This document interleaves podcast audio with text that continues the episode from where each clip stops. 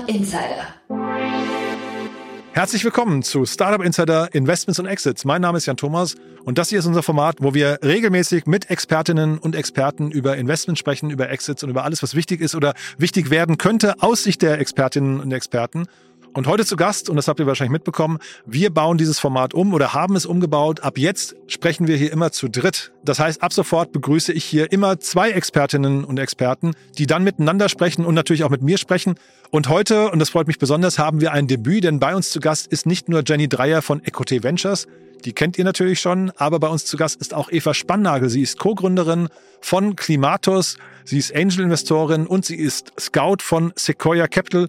Und die beiden, also Eva und Jenny, kennen sich schon sehr, sehr lange, haben 3 Themen mitgebracht, die wir jetzt im Schnelldurchlauf durchgehen. Wird ein tolles Gespräch. Freut euch also auf Jenny Dreier von EQT und Eva Spannagel von Klimatos und Sequoia Capital.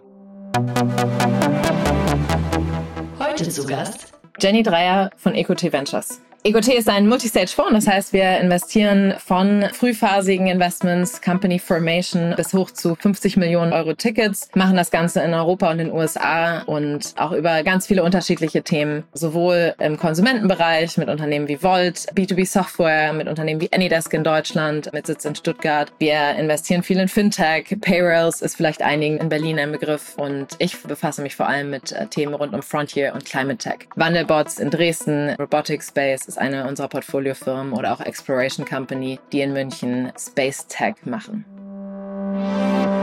Und Eva Spannagel, Co-Founder von Klimatos und Sequoia Scout. Sequoia Capital ist ein globaler Multistage-Fonds, der weltweit investiert. Wir Sequoia Scouts investieren als Angels sehr Early Stage, also in Business Angel Runden, aber auch bis zu Series A, Tickets zwischen 20 und 50k. Ich fokussiere mich dabei vor allem auf B2B SaaS, Fintech, Sustainability und freue mich von euch zu hören.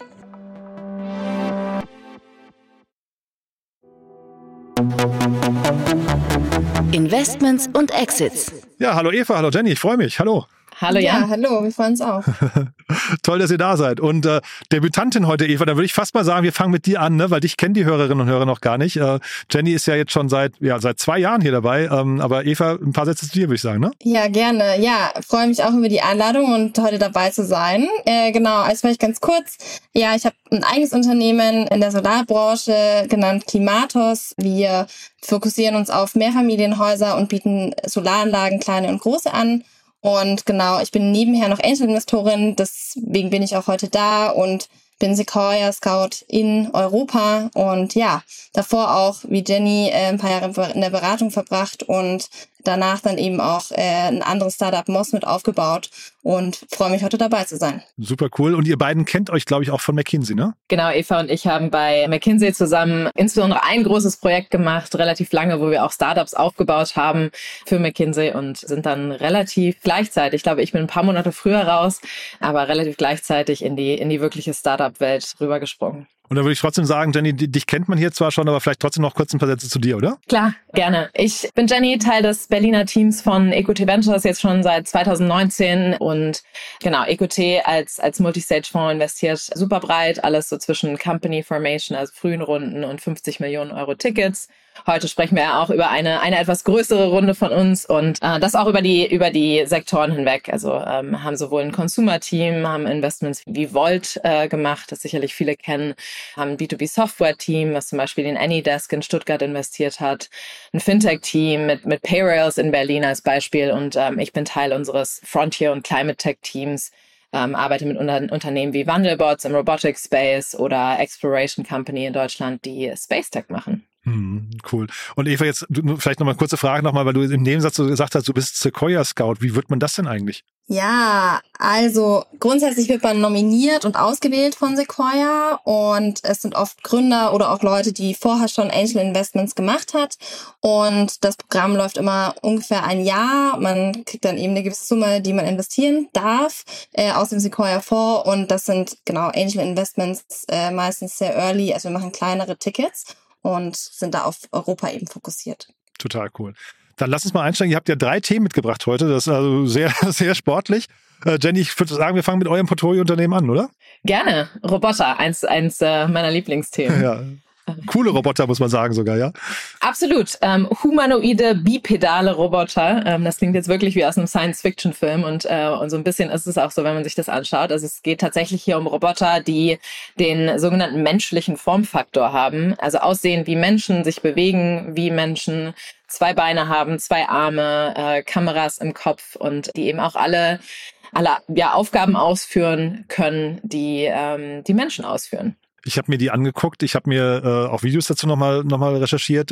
Ich glaube, da waren die beim Brotbacken oder Lebkuchenbacken oder sowas. Also unglaublich, wie handfertig die sind, wirklich wie fingerfertig, ne? Ja, genau. Das ist da steckt natürlich wirklich wahnsinnig viel Technologie auch in den einzelnen Details. Das erste Produkt von dieser Firma 1X Robotics war eben auch die sogar Gelenke mit Muskeln, die von Menschen funktionieren und es ist ein wahnsinnig komplexes Produkt natürlich, so den Menschen nachzubauen. Aber sie haben da einige echt coole Schritte in die richtige Richtung gemacht und die aktuelle Entwicklung rund um LLMs hat es jetzt auch möglich gemacht, natürlich mit Menschen mit Robotern zu sprechen und sich zu unterhalten wie mit Menschen und das ist jetzt so ein großer, wir sprechen mal so von Unlocks, also so die große Veränderung, die technologisch passiert ist, um dieses Produkt zu ermöglichen. Was seht ihr denn da für Märkte? Weil die Runde ist ja riesig, ne? Das ist ja 91 Millionen waren es, glaube ich, ne? Genau, also 100 Millionen US-Dollar, 91 Millionen Euro übersetzt und genau, ich glaube, die Märkte, das ist ganz spannend, weil ich glaube, es ist so ein Markt, den man noch gar nicht überblicken kann. Also das kann in alle Lebensbereiche gehen. Einerseits im Konsumentenbereich, also man kann sich vorstellen, vielleicht so einen humanoiden Roboter, Neo heißt er übrigens, durch seine Wohnung laufen zu haben und wie so einen persönlichen Assistenten zu Hause zu haben. Oder auch in der Altenpflege zum Beispiel soll er eingesetzt werden. Aber natürlich gibt es genauso auch die Anwendungsbereiche in der Industrie, im Retail, in der Logistik, in der Supply Chain. Man spricht immer davon, alle Aufgaben, die dull, dangerous oder dirty sind, so die 3D, also entweder dull, jetzt nicht sehr repetitiv oder für Menschen nicht spannend, dangerous, ja klar, alles was gefährlich ist, alles was sehr heiß ist, was Menschen deshalb nicht so gut ausführen können oder eben dirty, erklärt sich, glaube ich, von selbst. Das sind so die Anwendungsgebiete, für die Neo vorgesehen ist. Und ich glaube, ja, die Market Size oder der berühmte TAM, von dem wir immer sprechen, ist bei dem Thema dann wirklich kaum zu überblicken. Und welche Rolle oder welche Chancen hat jetzt hier ein Startup? Weil es gibt ja zum Beispiel von Tesla, also Elon Musk hat der Optimus, glaube ich, vor 2-3 Jahren mal vorgestellt und sagt jetzt die ganze Zeit, das könnte eigentlich größer werden als der Fahrzeugbereich von Tesla.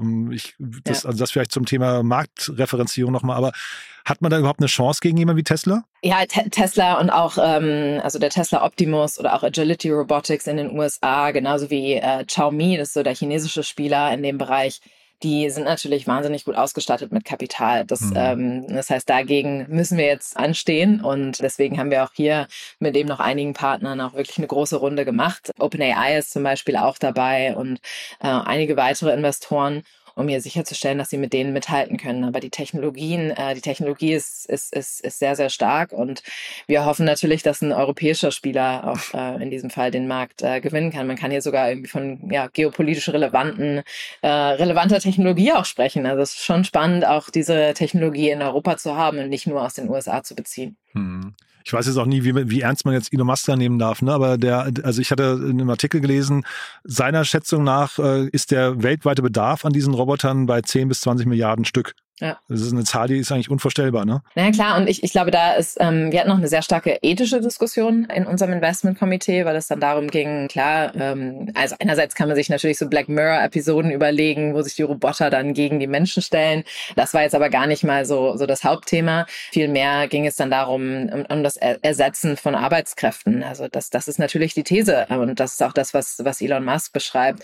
Wenn jetzt alle Aufgaben, die quasi repetitiv sind, die in der Industrie passieren, die in der Logistik passieren, all diese einfachen Aufgaben in Anführungsstrichen durch Roboter erledigt werden, ja, dann ist das natürlich ein Riesenmarkt. Dann muss man überlegen, wie geht man damit um, dass diese Arbeitsplätze für Menschen wegfallen. Aber ich glaube erstmal, insbesondere wenn es eben um diese dull, dangerous und dirty Industries geht, dann ist das durchaus zu befürworten. Aber muss natürlich trotzdem mit einer sozialen Verantwortung passieren. Und deswegen hoffen wir auch, mit so einem europäischen Spieler dagegen einige andere Länder bestehen zu können. Eva, habt ihr euch solche Sachen auch mal angeguckt? Ja, tatsächlich gucken wir uns natürlich bei Sequoia solche Themen auch an. Wir haben gerade auch im Robotics-Bereich in München ein Investment in Robco. Das sind eher Roboter für Mittelstand, das heißt nochmal ein anderer Engel, sage ich jetzt mal. Aber grundsätzlich sehen wir auf jeden Fall, dass sich natürlich dieser ganze Space Robotics wahnsinnig schnell entwickelt. Finden das auch super spannend, schauen uns da viel an. Und wie auch Jenny gerade erwähnt hat, was wir auch spannend finden, ist genau wie jetzt durch eben AI, LLMs und Co. auch dieser humanoide Faktor eben noch größer wird. Und dementsprechend finden wir das auch sehr spannend, haben eben jetzt unter anderem eine Bet in Robco gemacht. Also ich finde den Markt total interessant. Ich als Elon Musk Optimus vorgestellt hat, ich konnte nicht glauben, dass es überhaupt jemals Realität wird. Und man hat jetzt das Gefühl, es sind so viele Spieler am Markt jetzt gerade schon. Auch hier Boston Dynamics haben ja schon gezeigt, was Roboter können.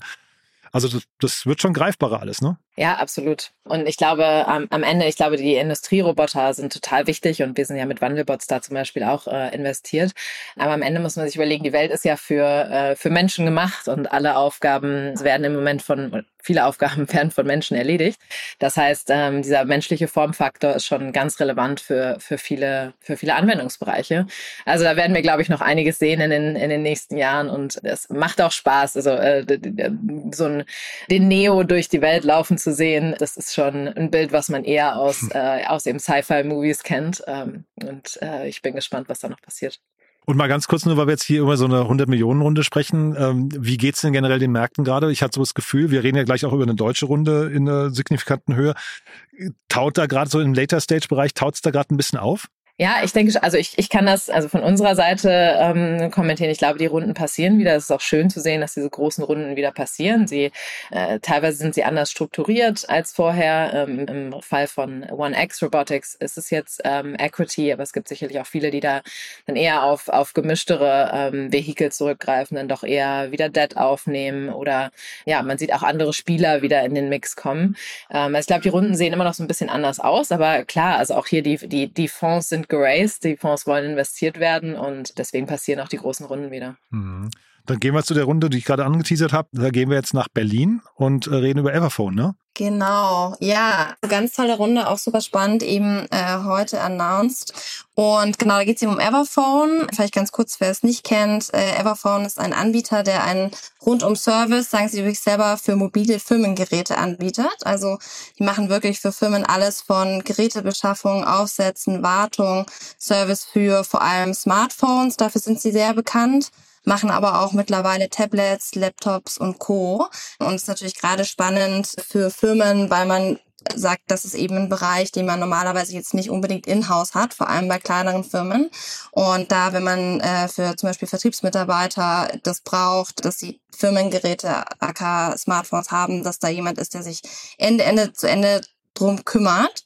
Und genau, die haben eine große neue Series D entsprechend verkündet, über 270 Millionen und da auch wieder tatsächlich eine Mischung aus Debt, also 250 Millionen davon sind Fremdkapital und 20 Millionen sind Equity, angeführt eben von der Citi Group, Phoenix Insurance und der KfW.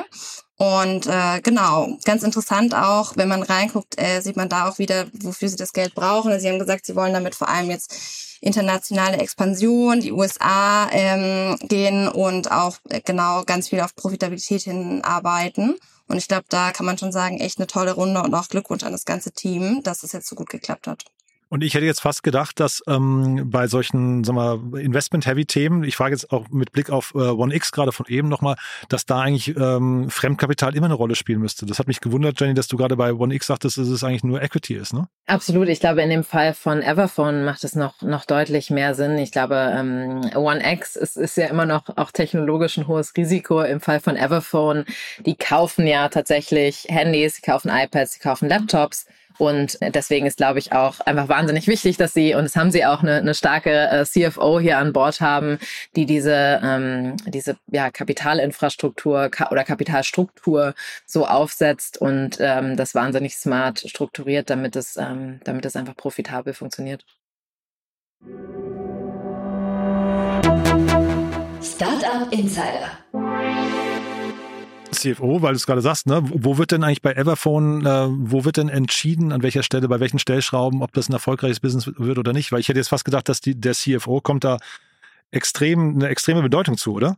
Ja, auf jeden Fall. Also gerade bei solchen Themen, wo man eben auch stark ins Lending reingeht und Asset-Based Financing und Co., macht natürlich auch gerade so eine Kapitalstruktur, aka was hat man eben für Zinskonditionen, was hat man für Lending-Konditionen, können eben auch wirklich ein Make-or-Break für so ein Unternehmen werden und auch einstellen, wie erfolgreich so ein Unternehmen wird. Deswegen völlig richtig kommt natürlich der CFO da eine wahnsinnig große Rolle zu. Und die haben da auch eine sehr spannende CFO, Veronika, die vorher auch schon bei Cluno war und Cazoo. Das heißt, die kennt auch dieses ganze Thema Asset-Based Financing in and out. Deswegen, ich glaube, da kommt es auch wirklich darauf an, die richtige Person ins Unternehmen zu bringen, die sich damit sehr gut auskennt und dann natürlich auch schafft, das entsprechend erfolgreich aufzusetzen.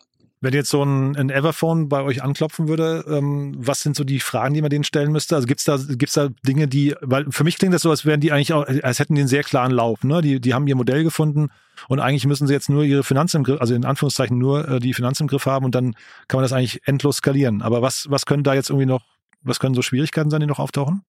Genau, also ich glaube, was auf jeden Fall natürlich das Thema ist genau, sich schon natürlich anzugucken, trotzdem klar, wie sind die Wachstumszahlen. Es hieß ja auch gerade, sie gehen jetzt in die USA und wollen international expandieren. Ich glaube, da ist schon noch die Frage, genau, wie viel Wettbewerb ist da auch vor Ort und auch, ich würde auch sagen, es gibt auch in Europa andere Firmen, die auch in dem Bereich sehr aktiv sind. Das heißt, es ist auch kein Blue Ocean mehr. Deswegen, ich glaube, das ist schon auch eine Frage, schafft man es einfach auch kompetitiv genug zu sein und das auch langfristig zu erhalten. Das ist, glaube ich, das Erste. Und das Zweite auch, genau, also wieder das Thema, wie schafft man es auch, sich gut zu finanzieren, weil natürlich Lending ist auch immer mit viel Risiko verbunden und gerade in Zeiten, wo es eben hohe Zinsen gibt, sind natürlich Lending-Modelle noch, sag ich mal, schwieriger auch aufzusetzen, weil man ja irgendwo das Kapital erstmal beschaffen muss. Und dementsprechend ist das schon auch ein Thema, wo man dann ganz stark drauf guckt, was haben die für bestehende Verträge und Co., um das dann entsprechend aufzusetzen. Und ich würde ein Thema noch ergänzen. Ich glaube, die erste Frage, die ich stellen würde, wäre rund um Unit Economics, also mir wirklich mal anzuschauen. Wenn man ein Telefon nimmt, ein Handy nimmt, das ist ja auch ein sehr operatives Geschäft hier. Die müssen ja die Telefone aufsetzen, sie verschicken, zurückbekommen, gegebenenfalls reparieren. Und dabei ist eben dieses Thema Kapitalkosten auch wahnsinnig relevant. Das heißt, ich würde da, glaube ich, sehr früh, sehr tief in die Unit Economics einsteigen und mir dann anschauen, was braucht es eigentlich, um das Thema jetzt auf 10x so viele Geräte hochzuziehen und wo gibt es eigentlich diese Märkte? Ich glaube schon, dass sie sehr stark hier auf einem Trend aufbauen, so Thema Sustainable IT, wie hat man nicht so viel Verschwendung in dem Bereich? Cybersecurity ist ein großes Thema, da kann man eben drauf aufsetzen mit dem Mobile Device Management, also sie reiten da schon viele, viele Trends, die für Unternehmen, also ihre Kunden wahnsinnig relevant sind, aber trotzdem, ich glaube, dieses Unit Economics Thema ist das, wo ich am meisten Fokus drauf setzen würde. Und so Abhängigkeiten oder auch die Gefahr, dass irgendwie, ich sag mal zum Beispiel so ein Apple oder Samsung irgendwie selbst in diesen Markt reingehen, besteht eigentlich nicht, ne? Dazu liefern die, glaube ich, zu viel Mehrwerte hier, also Everphone meine ich. Ja, ich denke auch, dass dieses operative Geschäft ist typischerweise, glaube ich, etwas, was die Anbieter selbst, ja, wo sie halt nicht herkommen. Das ist nicht deren originäres Geschäft. Ich glaube, einige haben versucht, da reinzugehen. Ich weiß gar nicht, wie erfolgreich das war. Aber ich glaube, es ist einfach ein ganz, ganz anderes Businessmodell. Ich kann mir aber schon vorstellen, dass sie da versuchen, auch nach und nach mehr Kontrolle drüber zu haben. Aber trotzdem, ich glaube, ein super spannendes, super relevantes Geschäftsmodell. Bisschen ähnlich vielleicht vergleichbar mit so einem Bechtle oder sowas, so Systemhäuser, ne? So diese Integrationshäuser, ne? Also gar nicht so sehr nur Hardware-Vertrieb, sondern du hast gerade Cybersecurity angesprochen. Das sind, glaube ich, so diese ganzen Add-ons oder die Vorinstallationen, das wahrscheinlich den IT-Abteilung möglichst einfach macht, sowas zu integrieren, ne? Genau, ist ja auch eine Form von Outsourcing. Also du hast nicht mehr in einem Unternehmen den Techie sitzen oder die Techie sitzen, die dann die Telefone einrichtet den ganzen Tag, sondern hast das professionalisiert und outgesourced. Und ich denke, das macht für viele Unternehmen, das macht sowohl für kleine Unternehmen als auch für große Unternehmen sehr, sehr viel Sinn. Und ich glaube, ich würde da eher als Wettbewerber sehen, also ich glaube, es gibt andere Unternehmen, wie zum Beispiel so ein Lendes oder ein Fleet aus Frankreich, die dann halt sagen, sie machen nicht nur Laptops und Smartphones, sondern sie machen auch noch Büromaterialien außenrum und Büromöbel. Das heißt, das ist nochmal ein anderer Angle, die dann im Endeffekt so, ja, Office as a Service machen zum Beispiel. Mhm. Das geht dann auch in die Richtung. Ja, wir hatten Equip Me hier mal im Podcast, die gehen auch ein bisschen in so eine Richtung. Ich fand hier spannend das Thema Citi Group, ne? Also die haben sie jetzt als Partner gewonnen. Vorher war es schon die Deutsche Bank. Das heißt, die haben eigentlich auch sehr große Namen für sich gewinnen können. Das ist eigentlich ein starkes Signal, ne? Auf jeden Fall. Und was man auch nochmal raushören konnte und auch der CEO nochmal gesagt ist, dass sie eben da lange auch nach einer Bank gesucht haben, die eben auch entsprechend gute Zinskonditionen auch bieten kann. Und gerade bei so einem großen Race, das ist ja nicht was innerhalb von 4 Wochen passiert, sondern es geht meistens über mehrere Monate, weil man natürlich auch sehr viel Zeit in die Idee etc. reinsteckt. Deswegen auf jeden Fall gutes Signal, dass sie da einen guten Namen bekommen haben, als auch, dass sie da ja entsprechend gute Zinskonditionen für sich sichern konnten. Das ist auf jeden Fall ein gutes Zeichen. Und wer kauft das mal? Was glaubt ihr? Vielleicht kommen dann eben so Spieler wie die Hersteller der Hardware oder auch so ein Bechtle um die Ecke. Mhm. Ich glaube, für die ist das eine sehr, sehr relevante Erweiterung des Geschäftsmodells. Also sowas könnte ich mir schon vorstellen. Ja. Ja, und man wird, glaube ich, schon noch eine Konsolidierung in dem Markt sehen. Es ist, glaube ich, auch eine Frage, ob die nicht vielleicht auch mal was kaufen. Was ich eben vorher meinte, eigentlich gibt es da außenrum an verschiedene Player, die in diesen Markt reindrücken. Das heißt, wir werden schon auch irgendwann mal eine Konsolidierung da sehen. Wobei 20 Millionen Euro war ja jetzt nur der Equity-Anteil, das ist jetzt gar nicht so viel, ne? Wenn man jetzt über Konsolidierungsoptionen nachdenkt, also da braucht man wahrscheinlich ein bisschen tiefere Taschen dann auch irgendwann, ne? Ja, das wird sich auf jeden Fall in den nächsten Jahren anzeigen. Mhm. Dann, ihr habt ja noch ein drittes Thema mitgebracht. Weiß ich gar nicht, wer möchte jetzt anfangen? Ne? Soli aus Holland. Ja? Ja, ich starte gerne mal. Auch eine große Runde, nicht ganz so groß. 20 Millionen Runde in dem Fall. Und das ist ein Unternehmen, das, wenn man sich das Businessmodell durchliest, uns alle wahrscheinlich sehr an einen unserer deutschen Startups, kann man schon fast nicht mehr sagen, deutschen Unternehmen erinnert, an Enpal. Also ein Unternehmen, was sich zur Mission gemacht hat, Solarenergie für alle zur Verfügung zu stellen. Die gibt es jetzt seit 2013. Und finanzieren sowohl Solarenergieanlagen als auch zum Beispiel Batterien und so weiter für Haushalte, aber auch für kleine Businesses. Und Eva, du kennst den Markt wahrscheinlich auch ganz gut, ne? Das ist also, haben wir vorhin schon festgestellt, du bist ja selbst im Solarmarkt unterwegs, ne? Ja, auf jeden Fall. Das ist natürlich ein starkes Zeichen und auch super spannend. Und ich glaube, das zeigt auch wiederum, dass einfach die Nachfrage extrem hoch ist und weiterhin Solar auch boomt. Es gab ja jetzt auch zu Jahresende ganz viele auch Zeitungsartikel, dass es wieder das stärkste Solarjahr war, gerade in Deutschland. Und ich glaube, was sich halt hier toll zeigt, ist, dass es wirklich europaweit natürlich auch gelöst wird und da noch ganz viel Nachholbedarf ist. Es gibt tatsächlich auch ganz spannende Statistiken, wo man sehen kann, wie hoch die installierte Photovoltaikleistung ist in Europa. Und da ist Deutschland ganz klar der Vorreiter. Und gerade wenn man auf Spanien, in Italien und Co. guckt, sind die fast bei der Hälfte oder einem Viertel. Und das finde ich immer super spannend, sich das anzugucken, weil es eben auch zeigt, dass Länder, wo man eigentlich intuitiv denken würde, Italien, Spanien, Frankreich, die haben ja eigentlich viel mehr Sonnenstunden.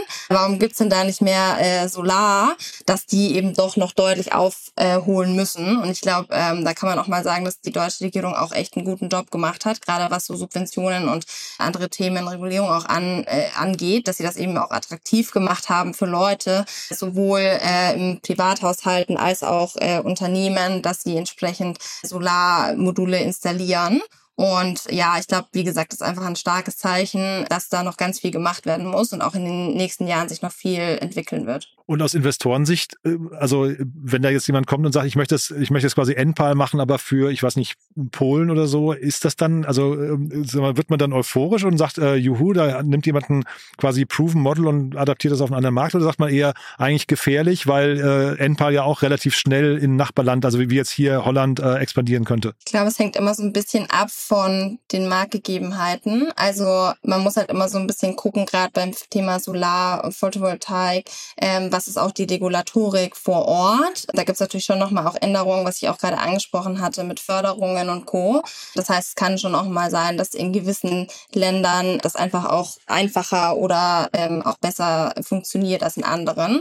Aber grundsätzlich ist natürlich, wenn man einfach ein Vorbild hat, das gerade auch aus Investorenperspektive schon interessant, weil man sieht, das Businessmodell hat an sich funktioniert und kann auch ganz viel davon lernen. Also im Sinne von, was hat gut funktioniert, aber auch, was halt auch nicht funktioniert und auch aus den Fehlern zu lernen. Und deswegen, ich glaube, das ist immer so ein zweischneidiges Schwert. Und Jan, ich glaube, in der Presse war jetzt auch die letzten Tage Enpal fast 1 Milliarde Revenue. Das zeigt ja auch, wie groß dieser Markt ist und wie viel Potenzial da ist. Und es gibt Sun Hero in Spanien, SunSafe ist ein weiterer Competitor. Also ich glaube, in jedem Markt gibt es da mittlerweile den ein oder anderen Spieler, der sich dieses Businessmodell annimmt. Und das ist dadurch, dass es auch wieder hier ein operativ sehr, sehr komplexes Businessmodell ist mit den Installateuren, die man vor Ort haben muss.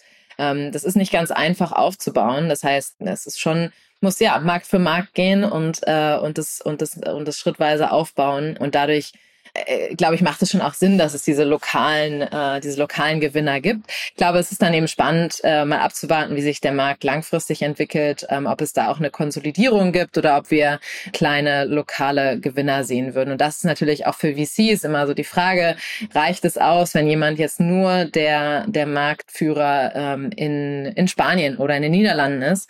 Oder wie viele Märkte glaubt man, kann dieser Spieler denn überblicken? Also im Fall von Soli, die sind in den Niederlanden gestartet, auch beeindruckend lange, für 10 Jahre fast gebootstrapped, also haben kein Geld aufgenommen und das also ganz anders auch angegangen als Enpal und sind dann nach Belgien, nach Deutschland, UK, interessanterweise dann nach Südafrika, da sind sie auch sehr aktiv, während Enpal jetzt eben andere Märkte oder vielleicht ja teilweise auch die gleichen Märkte schon angegangen hat. Also ich glaube, da wird noch sehr, sehr viel passieren in dem Markt. Der ist riesig, aber trotzdem glaube ich, ich könnte mir vorstellen, dass wir da in den nächsten Jahren noch auch eine Konsolidierung sehen werden. Ich hätte gar nicht gedacht, dass man das Modell überhaupt bootstrappen kann. Ich hätte gedacht, das ist so kapitalintensiv, und wird auch an der Kapitalfront eigentlich entschieden, hätte ich fast gedacht, ne? Dass jemand wie Enpal, der dann irgendwie scheinbar das Thema Kapitalakquise beherrscht, dass der auf jeden Fall deutlich im Vorteil ist. Ja, ich glaube, es kommt auch immer so ein bisschen drauf an, wie man es angeht. Also im Sinne von, was ein Enpal ja macht, die haben ja vor allem reingestartet mit dem Mietmodell und dann hast du natürlich andere Kapitalstrukturen dahinter, weil du eben auch vorfinanzieren musst. Aber wenn man jetzt normales, ich sag mal, Verkauf, Anbringung von Solaranlagen macht, hat man ja schon relativ schnell auch die Bezahlung des Geld auf dem Konto und dann kann man das schon auch über eine gewisse Zeit bootstrappen. Das ist schon möglich. Es kommt eben an, ob man zum Beispiel, wie gesagt, so ein Mietmodell zum Beispiel noch anbietet. Also mega interessant, finde ich. Aber zeitgleich, wahrscheinlich ist Enpal schon hinterher, wenn wir über Konsolidierung reden, eigentlich in der Position jetzt gerade, du hast den Umsatz angesprochen, Jenny, also dass jemand Enpal kauft, ist fast ausgeschlossen, oder? Es wird eher umgekehrt sein. Es wird teuer, genau. Ja. Also ich könnte mir schon vorstellen, dass da Enpal auch einige dieser kleineren Spieler aufnimmt. Aber wer weiß, das Spiel ist, glaube ich, es bleibt nicht einfach. Und ich glaube, auch Enpal hat operative Herausforderungen, die sie noch zu meistern haben. Also ich glaube, da ist noch nicht das letzte Wort gesprochen, aber Enpal ist da auf jeden Fall früh gestartet und in einer sehr, sehr starken Position, hier auch der europäische Gewinner zu werden. Super. Also sind wir eigentlich durch. Haben wir irgendwas Wichtiges vergessen zu den 3 Themen? Ich glaube nicht. Ich glaube allgemein kann man sagen, war auf jeden Fall eine gute Woche, große Runden, vor allem auch Later Stage. Ich bin auch gespannt, was so in den nächsten Wochen passiert, auch in Early Stage. Freue ich mich ja auch gerne, mal drüber zu reden, aber auf jeden Fall gute Signale. Toll. Dann vielleicht aber ganz kurz zum Schluss trotzdem nochmal, wer darf sich denn bei euch beiden melden? Eva, magst du anfangen? Ja, gerne. Wie gesagt, ich investiere vor allem gerne im Early-Stage-Bereich. Das heißt, jeder, der raised, erste Runde, Angel-Runde bis zu so Series A, kann sich immer gerne melden. Und ich konzentriere mich vor allem auf B2B SaaS, Fintech, Sustainability und die Themen drumherum und helfe da immer gerne. Ja, und von meiner Seite die Themen, die Eva und mich verbinden, ist auf jeden Fall das Climate-Tech-Thema. Und ansonsten, ich gucke mir ganz viel Frontier an. Das sind nicht nur Roboter, das sind auch ganz viele andere Themen. Aber alles, was Hardware ist, alles, was wirklich neu ist, das ist das, was ich mir am liebsten anschaue. Wir haben aber natürlich auch tolle Teams bei EQT Ventures, die sich alle anderen Themen anschauen. Also wir investieren wahnsinnig breit und deswegen gucke ich mir, also kann sich gerne fast jeder bei uns melden und wir finden dann die richtigen Leute. Und eins der Videos von 1X packen wir auf jeden Fall in die Shownotes, das muss man sich auf jeden Fall mal angucken. Echt das cool. Das ist wirklich cool. Ja. Und ich habe gesehen, vielleicht noch die Brücke zwischen euch beiden, 1X sitzt in Moss, das ist ja auch witzig, ne? Eva, da warst du ja mal, ne? Also genau. Bei der Firma warst du, ne? Nicht im Ort. Also. Ich war bei der Firma. Cool, ja. Also mir hat es großen Spaß gemacht, ganz tolles Debüt, Eva, lieben Dank euch beiden und ich freue mich aufs nächste Mal. Super, vielen Dank. Danke dir, Jan. Bis zum nächsten Mal. Ciao. Ciao. Ciao. Investments und Exits. Das war das Gespräch mit Jenny Dreier von EQT Ventures und Eva Spannagel, Co-Founder von Klimatos und Sequoia Scout. In der aktuellen Folge Investments und Exits. Wir brauchen dein Feedback. Unsere Mission ist es, das relevanteste Medium in der deutschsprachigen Start-up-Szene zu werden. Wir stehen mit unserem Namen dafür ein, dass unsere Inhalte und Produkte deinen Ansprüchen gerecht werden.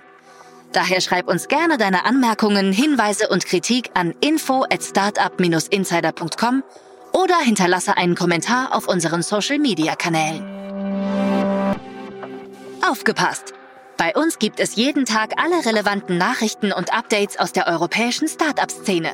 Wir versuchen in breiter Masse die spannendsten Akteure der Startup-Szene zu interviewen, damit du zu deinem Thema alle wichtigen Informationen findest. Damit du nichts verpasst, abonniere uns ganz einfach kostenlos auf deiner Streaming-Plattform.